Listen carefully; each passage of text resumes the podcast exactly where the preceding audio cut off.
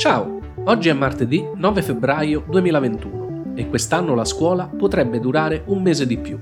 Io sono Alessio Balbi e questo è Newsbox, il podcast di Repubblica che ogni mattina vi spiega in maniera semplice e senza dare niente per scontato le notizie utili da capire prima di andare a scuola, all'università o al lavoro, quelle che ci toccano tutti.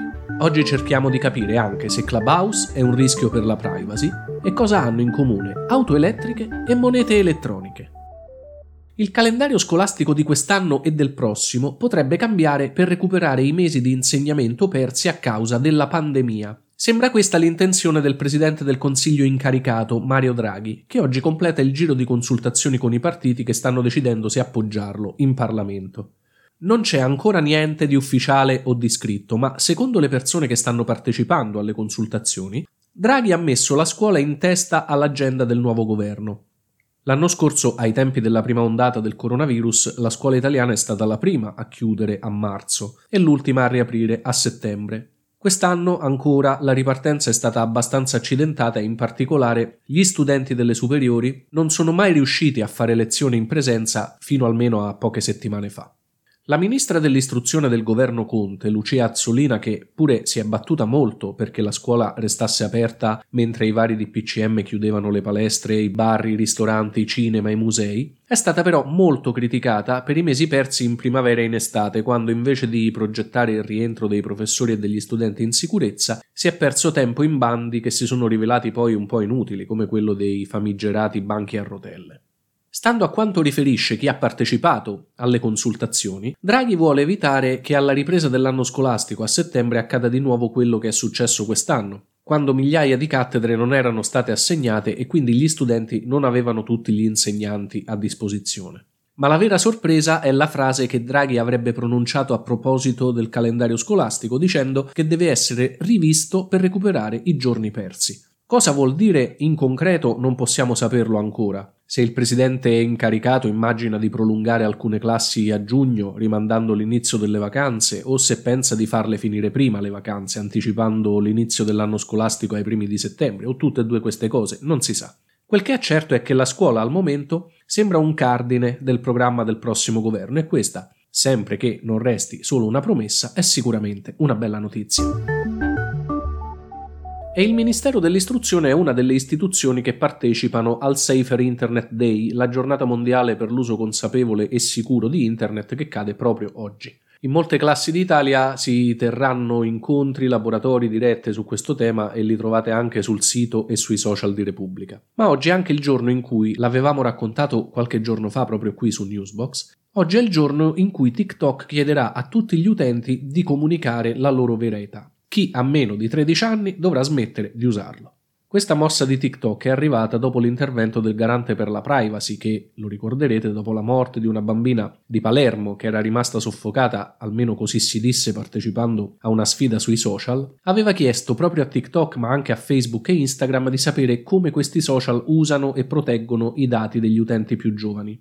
Adesso il garante è intervenuto anche nei confronti di un'altra app di cui abbiamo già parlato qui su Newsbox, cioè Clubhouse, il social in cui si usa soltanto la voce, diventato popolarissimo nelle ultime settimane, lo ricordate. Secondo il garante per la privacy, Clubhouse non rispetta la normativa europea sulla protezione dei dati personali, il cosiddetto GDPR, che per intenderci è quella norma a causa della quale da alcuni anni ogni volta che aprite un sito internet vi appare un messaggio che copre la metà dello schermo e vi chiede di accettare i cosiddetti cookie, cioè i codici che i siti installano nel computer degli utenti, quindi nei vostri computer per fare varie cose, tra cui in particolare controllare le pubblicità che guardate. Il garante ha chiesto a Clubhouse una serie di informazioni, tra cui se gli audio vengono registrati e conservati, quali informazioni degli utenti vengono usate per vendere la pubblicità, quanto a lungo vengono conservati questi dati. Clubhouse ora ha 15 giorni di tempo per rispondere.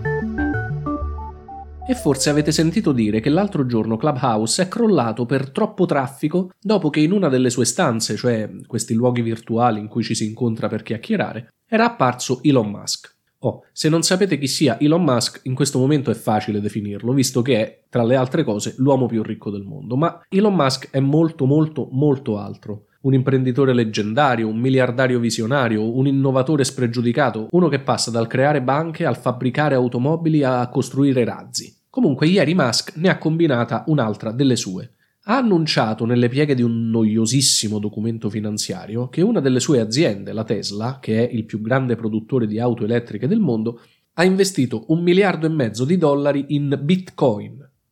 Ora, non pretendo di spiegarvi in pochi secondi cosa sia un Bitcoin o una criptovaluta, anche se mi riprometto di farlo in maniera approfondita prima o poi, ma in brevissimo. I Bitcoin sono una vera moneta, come l'euro, ma non sono stampati da una banca centrale, sono creati da un algoritmo. Teoricamente chiunque può crearli. Guadagnano o perdono valore a seconda di quanta gente vuole usarli e mentre per alcuni sono la moneta del futuro perfetta per un'economia che vive soprattutto su internet come quella di oggi, sono però anche molto rischiosi perché aumentano e calano di valore in maniera incontrollabile, tanto che finora pochissimi li usano per comprare cose e tutti li comprano per speculare, scommettendo proprio sul fatto che nel tempo valgano di più. E in effetti c'è gente che possiede uno o due bitcoin conquistati in un'epoca in cui valevano talmente poco che alcuni siti addirittura li regalavano, e ora che un solo bitcoin vale più di 30.000 dollari, queste persone possiedono un discreto patrimonio. Ma secondo chi se ne intende, la mossa di Musk, questo annuncio del miliardo e mezzo di dollari investiti, potrebbe essere ricordata in futuro come quella che ha cambiato per sempre il destino dei bitcoin. Perché non solo un'azienda investe un miliardo e mezzo in questa valuta, ma contemporaneamente Tesla ha anche annunciato che inizierà ad accettare pagamenti in Bitcoin. Insomma, si potrà comprare un'automobile in criptovaluta. Ovviamente, tra chi se ne intende, come capita sempre, c'è anche chi la pensa esattamente al contrario, e cioè che quella di Musk sia solo una mossa speculativa. La sua società ha investito un miliardo e mezzo di dollari in Bitcoin e semplicemente annunciando questo investimento il Bitcoin, e di conseguenza Musk, ha guadagnato il 14%, ovvero, facendo un veloce calcolo, oltre 200 milioni di dollari. E ci sarà un motivo se Elon Musk è l'uomo più ricco del mondo. Se avete domande scrivetemi su Instagram, Newsbox e anche su Alexa, potete aggiungere la skill al vostro sommario quotidiano. E se mi state ascoltando su Apple Podcast e nonostante il mio raffreddore vi piace Newsbox, lasciate un bel voto e una recensione. Ciao e a domani!